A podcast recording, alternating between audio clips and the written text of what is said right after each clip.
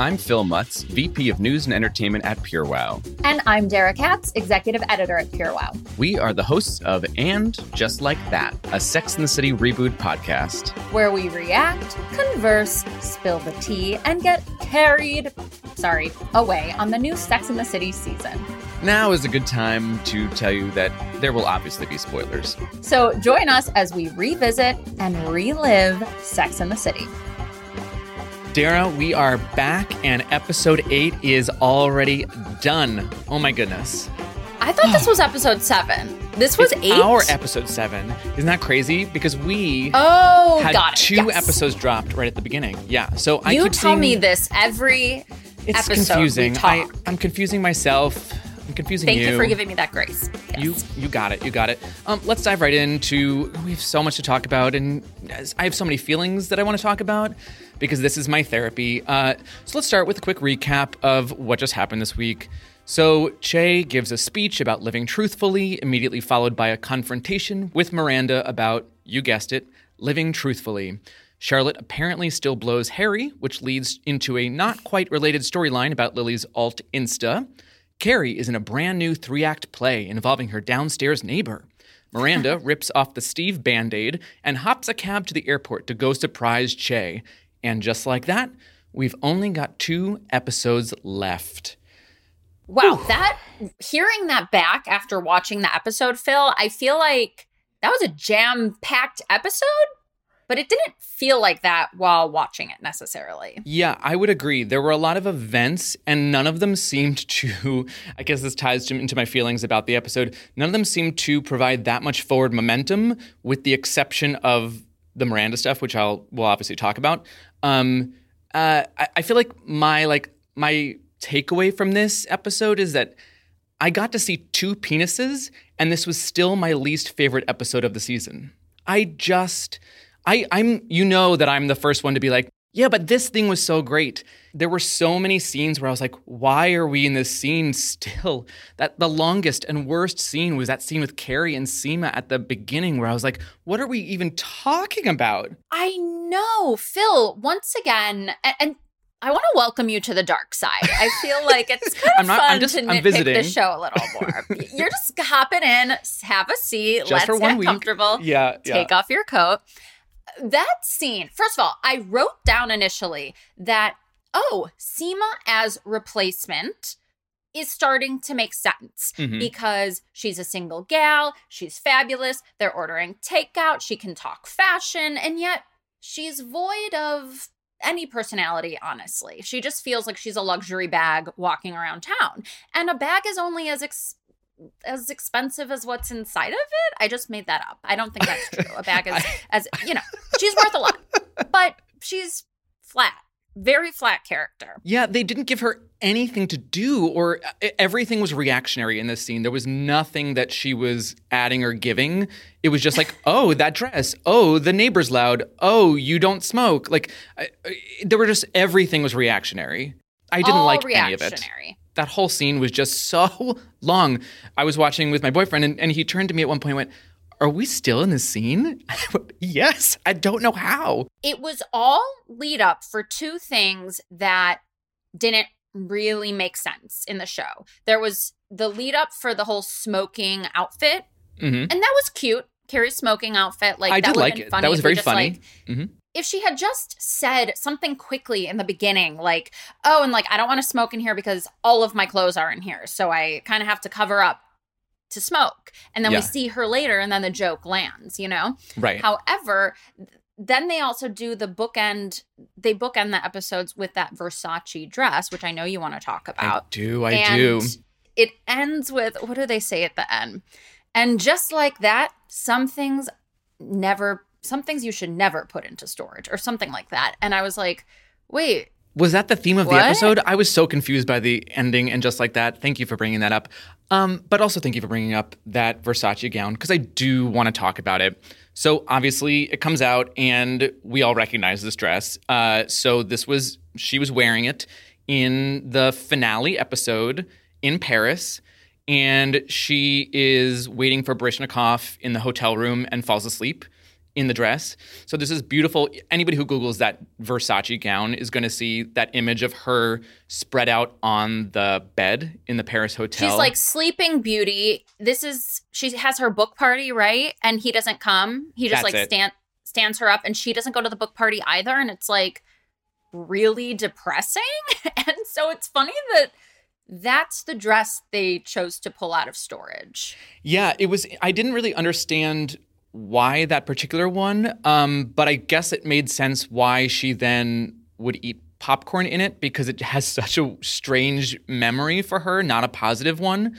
So I, I did look up the dress a little bit. So there, the dress is actually it is Versace, but it cost eighty thousand dollars in two thousand four. That's what it was worth so that's when she wore it. eight zero comma zero zero zero. Exactly. That is Dollar insane. sign. Dollars. Mm-hmm. So Okay. that's crazy. And it almost didn't make the cut into the episode. The costume designer was pushing for it, but Michael Patrick King thought this is super impractical because how would you get this big floofy dress into a suitcase to Paris? Like how would you Fair possibly point. travel with this? But whatever, it made the it made the cut. We get it into the episode and then we get it into this new episode where she is wearing it at the end and i'm glad we at least get to see her in it i don't know that i understood the tag at the end but i at least liked seeing her in that gown because it's beautiful and she looks fabulous Yeah, I love her eating Jiffy Pop. I love Jiffy Pop, by the way.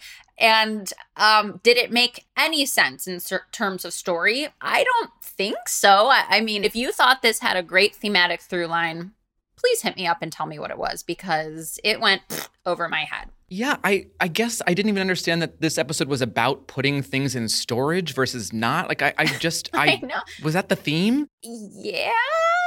Well, okay. So I guess what's weird about Carrie is that she should have the big ugh, overall storyline, the story arc of the whole season, right? Because she's our Right. ingenue, our 50 year old ingenue.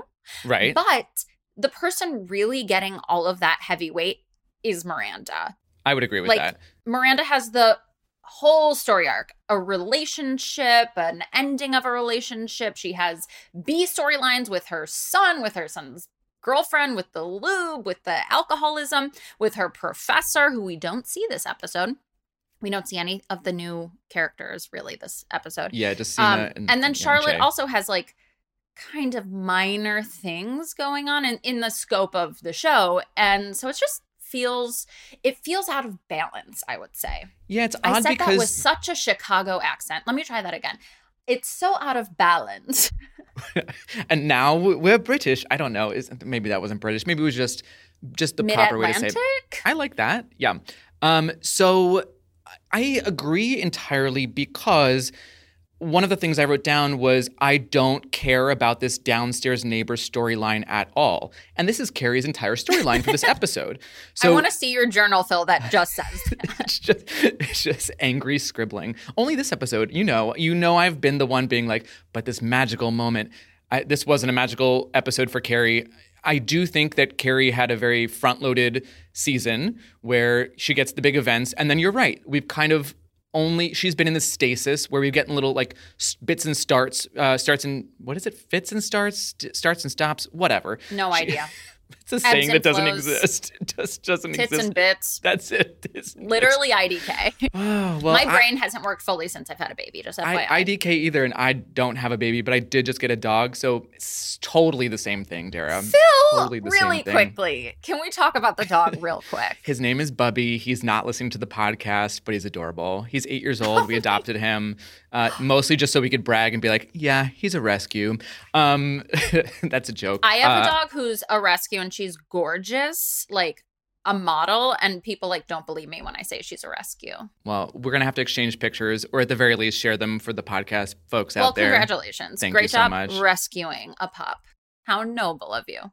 So now that we both explained why we're both so tired, you being a mother and me being a dog owner, uh, so IDK, but we're jumping right back in and talking about these stupid neighbors. So this just didn't seem to me like an important storyline for her journey, which basically was like, I'm Carrie, I feel uncool, and the way I know this is that there's a really cool woman living downstairs. It, and I, I, I don't know if they were really trying to just throw this back to when like Carrie was the cool one. So now she's in this different life place. But I, it just didn't. It, I didn't think we needed a whole episode on it. There were so many strange things, like calling her podcast host at two thirty in the morning. Say, oh my gosh, calling what's his name? Jackie. Um, yeah, calling Jackie, and then we learn about Jackie, see where he lives, learn about his girlfriend, and the schooling that she's doing, and it's like, what? And she So doesn't even say things. hi. It's Carrie. They've done this before. I did think it's funny that it's like, oh, she's calling him. That's what his grandmother does. Cause, like, I'm a caller, love a call. hmm No one likes a call these days. When I call people, they're pissed. you can call me anytime you want. That's I please. I will answer your call. But you, it, yeah, it was an odd moment where I actually really liked his advice, where he was basically like, "Do you have a cool shotgun you could uh, go downstairs with? Because if not, don't do it. Like, do not go downstairs. Like a. January Jones moment, like in Mad Men. Yeah, this the will, you- ducks. You, will absolutely be beyond uncool to go downstairs. But again, I didn't understand why this mattered. And then we had so many of those like purposeful setups so she could seem uncool. Where like she was wearing the green face mask, or she was wearing what we talked about, like those like rubber gloves with her like cigarette smoking outfit, and she runs Which into the neighbor. I will argue, hmm she looked cool both times. Okay. Which actually maybe circles to the end where the neighbor finally says what Carrie's been dying for the whole episode, which is like, thank you for being so cool. And I was like, oh, so this was all just so we can get to a place where the neighbor recognizes her as cool. And does that matter? What does that even mean? There was no actual journey, but the episode journey was I feel uncool compared to the cool neighbor, and then she called me cool. That was it. That was Carrie's story. wow. Yeah, it was boring. And to find out, like, to see Carrie's world expand in that brownstone, to suddenly we got the foyer, and now we have that downstairs ginormous French door unit that's decorated gorgeously with just a jewelry designer from California living in there. It's just like, Oh my what God. what is happening? Like, I again, almost the forgot, real though, estate Dara. of it is confusing. Uh, thank you for bringing up that apartment downstairs because I almost forgot. Carrie breaks into her apartment. She walk full on walks into that woman's apartment, turns off her music, and looks at her mail. What she the commits hell? mail fraud. why? Why is she in the apartment in the first place? If if they do not answer the door from your knocking, you do not go in. You do not know this person. This is New York City. You you, you could be You shot. You could a they're million dead. things. They were murdered, Mhm. and you do you leave it alone. hmm Yeah, if you're Okay. really that concerned, you call 911, although, as the boyfriend says, the police won't come. Please and you don't know come what? anymore. That was very true. That Yeah, was the I most truthful thing that was said in this. that was a fun moment. But the other thing is like she's kind of wit Carrie's witnessing what Lisette, the California girl who's living downstairs, her life is like and her relationship. And she's hearing all the like banal, horrible shit this guy is saying to her and like talking down to her. And then the fight that they have. But Carrie still wants to be seen as cool, even though Carrie's in this place in her life where she's already worked through the assholes. So it's like, why are you why is cool the end game here? Yeah, and I Why are you getting her brownies? blondies. I know. Well, they don't eat sugar, of course, which just annoyed me even more. Whatever. But to your point, all of this was, you know, a minor storyline, even though it took up a lot of screen time, to Miranda, who actually had the forward momentum in this episode and has for a couple of episodes. She obviously has this interesting scene at the beginning, which I didn't even think about, with her and Che, where Che says to Miranda, "Oh, you're in an open marriage," and I was, I, it blew my mind because I just assumed everybody involved was in on cheating.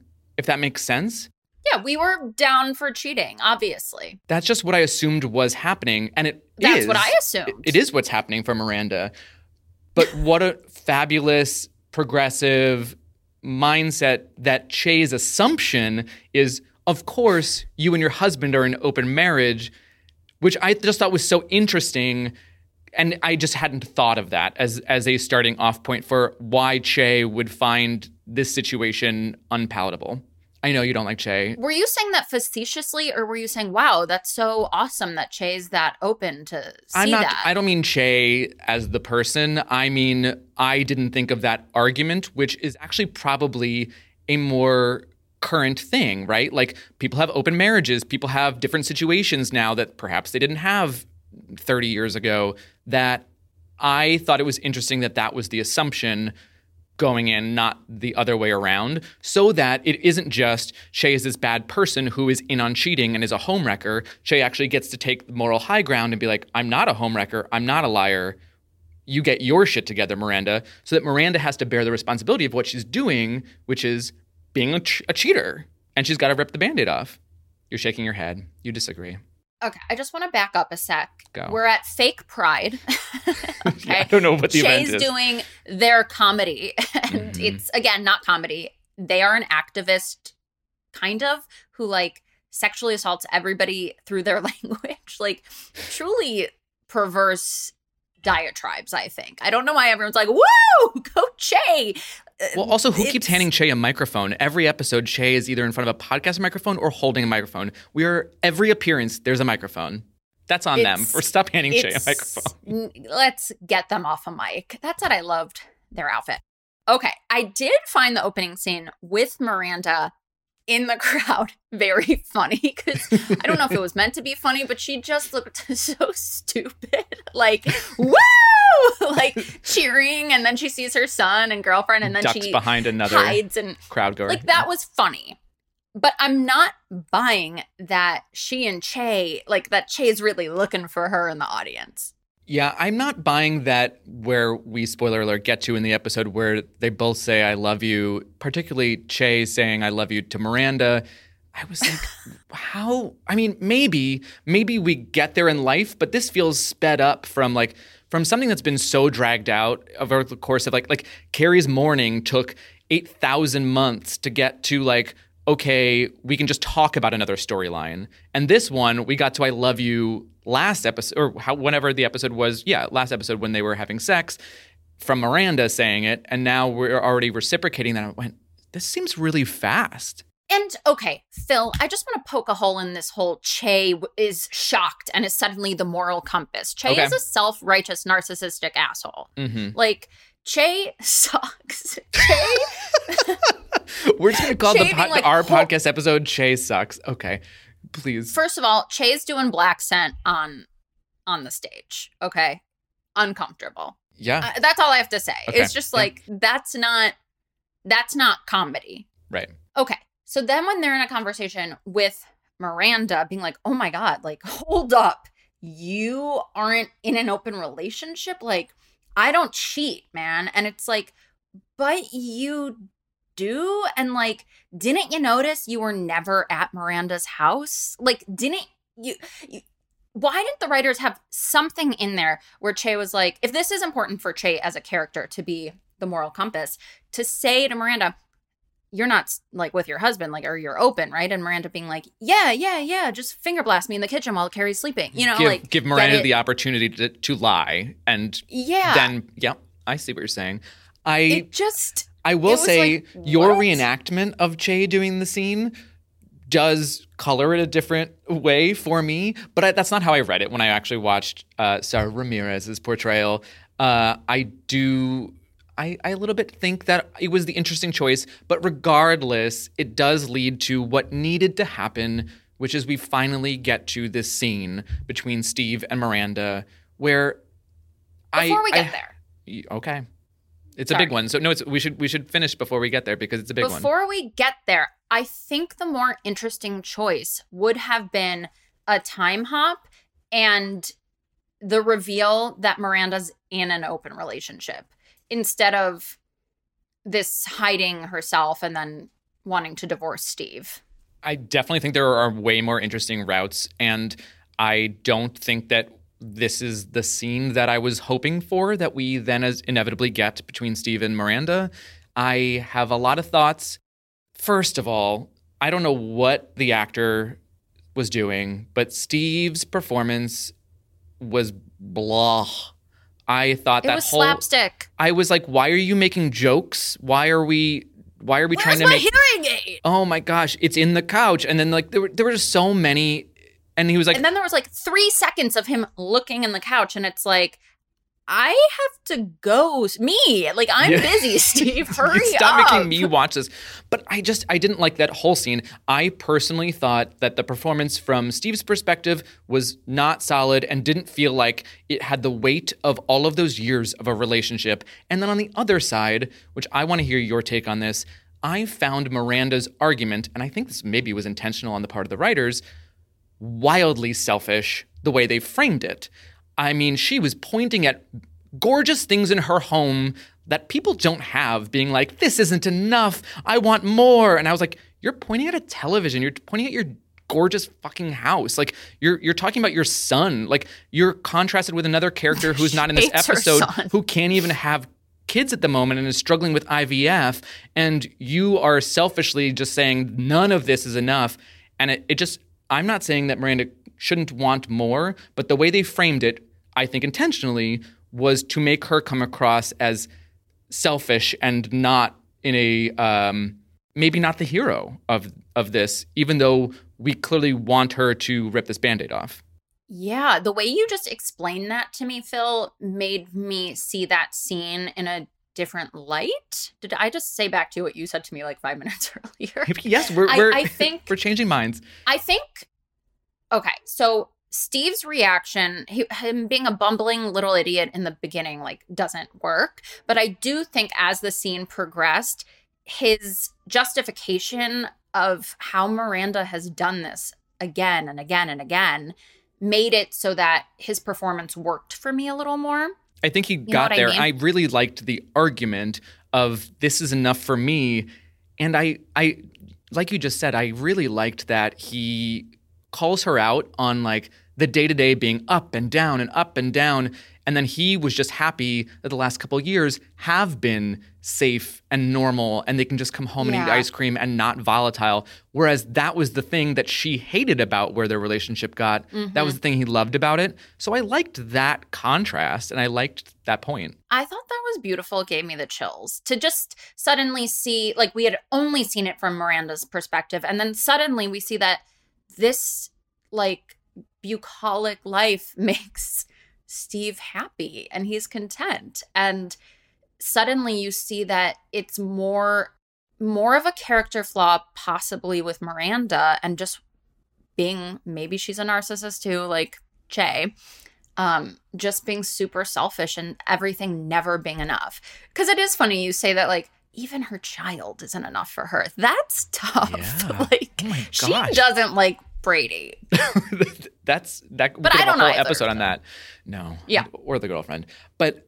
uh, We even get. I mean, I, I. One of my favorite lines that Steve has is he says, "I'm too old to rally for us again," and I liked Mhm. that because it it does. It really puts the blame on Miranda, though I don't think we got what I wanted, which was I wanted some anger or some passion or something from Steve. And I here's why I think all of this is on purpose is we'll talk about this where this is going when she goes to Cleveland, but I don't think we have a Miranda happy ending about to happen. And I think No. the I mean, yeah, I think they're painting it like clearly that this is going to be a disaster when she gets there, but I think part of that is allowing Miranda off the hook easier than she should. Uh, I mean, Miranda literally says, I'm in a rom com, Carrie. Are you kidding me? You just minutes ago detailed your your divorce conversation and she's just like elated and i think this all rubs me the wrong way. I, I feel like we're setting, getting set up for something not happy.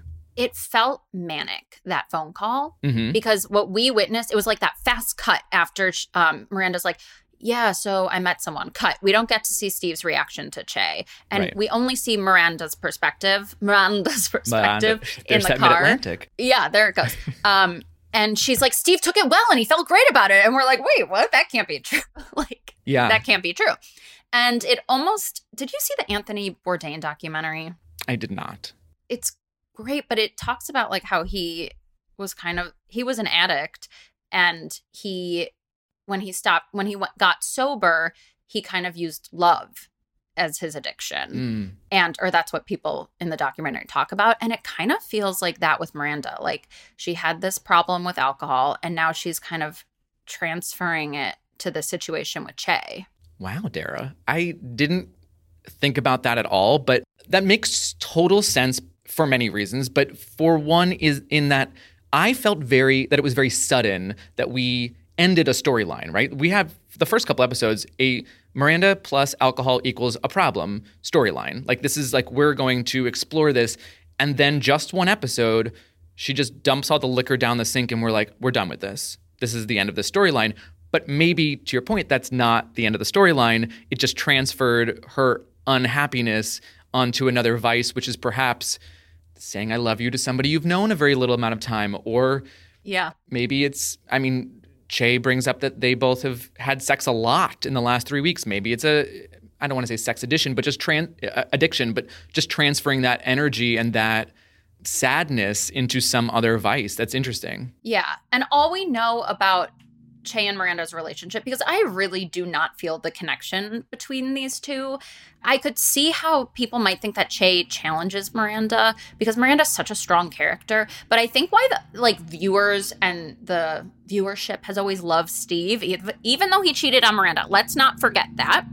Um, I don't want to be sexist in that Miranda cheated on Steve and, you know, not talk about how Steve cheated on Miranda too. But um with Steve and why the viewership loved him so much is that he was such a contrast to Miranda in how soft he was and how kind he was. Not just blue collar and not just totally different, but like his personality and how he viewed the world was different. And then we see that on the couch. And that was honestly, it wasn't a perfect scene, but it was so much more compelling than anything with Miranda and Che, besides when they're having sex. And that's got to be, if nothing else, that these two performers have this history together. They have been, you know, working together for decades now. And so they kind of get this like finale to their relationship on this couch. Again, I I don't think it was a perfect scene. I did not finale. Yeah, I did not enjoy at least the first half of it. Uh, but I do think it needed to happen, and we've been waiting for it, which leads to then this obviously she's going to Cleveland, and we don't think it's going to end well, right? Like, there's no way this No. ends well. There's just, I, why are you going to Cleveland? I do appreciate that though about this storytelling. I like that we're going to see Miranda fail hard and face the consequences. I mean, maybe she won't, but I hope she does. She I- better she better have pie in her face at the end of this. I think that that's where this is going. I think there's going to be a. I mean, this is just a guess, but I think this is. There's going to be a. I don't have Che and I don't have Steve, and I've I I maybe just the lesson perhaps for my character is that I didn't appreciate what I had, and I could have had some more. I didn't have to have none of my old life and all of a new life. I could have had the wonderful things from my old life and some wonderful new things. It's okay to want more, but I don't have to abandon everything. And I don't necessarily mean Steve. Sometimes a marriage doesn't work, you know, and sometimes you have to get out of a marriage. But it does seem mm-hmm. like like I thought one of the most painful parts of that scene, maybe in a good way, was when Miranda does reveal that Che exists because to Steve, and I know we immediately cut off, uh, but because I I think when she says I met someone, it's really jarring because we don't get to only just see the dissolution of a marriage. It's like, and I'm going to move on, and you're just learning of this information, and it it's an odd but I think important story point. I don't even know what my point is. I just really liked that moment. I wish it didn't end. was a double whammy. after. Yeah, yeah. It's like it's like here's the dagger, and now I'm gonna twist this also. hmm And then I'm gonna pour salt in the wound by telling you that like I hate dessert night. Poor Steve. Just so all he wants is dessert night. I know. It's it's one thing for it to not be enough for Miranda, but for it to like for her to be like, and this sucks for you too, right? It has to, you idiot. Like it's like, oh God. Like I'm not saying that was bad writing. I'm saying it was good. Like, ooh, Miranda sucks right now. Completely. Well, we we rightfully gave Miranda lots of due and Carrie, of course, but before we go, we have to at least touch on some of this Charlotte nonsense. Am I wrong? Well, actually, before we go, I want to talk about some IRL parallels Please. um, with Miranda and Steve, which I thought were interesting. So I think it came out this week. I saw in a New York Post article or something that the actor David Eigenberg really suffers from uh, major hearing loss. And one of the first things that Michael Patrick King, the showrunner, talked to him about was um, how he has hearing aids now. So they wrote that into the script. Um, it's not just like, oh, we're getting older. It's a real thing that was happening outside of the Sex in the City. Sorry, the end just like that world. So I thought that was cool to show that on screen because it's very real. And then also, Cynthia Nixon had a first marriage and then and had only dated men and then she fell in love with a woman and now identifies as queer um so it her storyline i feel like has to be influenced by her own story in some ways Yeah, I think that's absolutely right. I, I and I think it's interesting because we as as the public have kind of witnessed the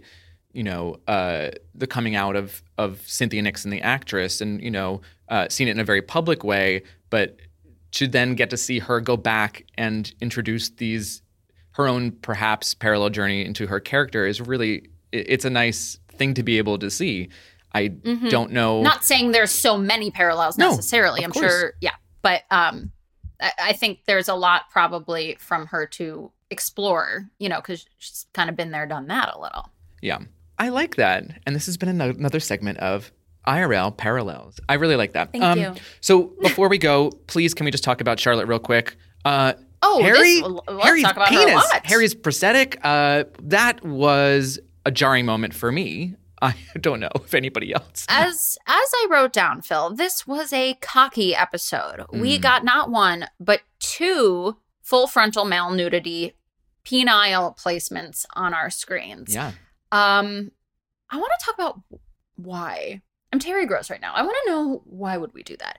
I think it was a little bit of a fan service to show some DICK after we'd seen so many boobs.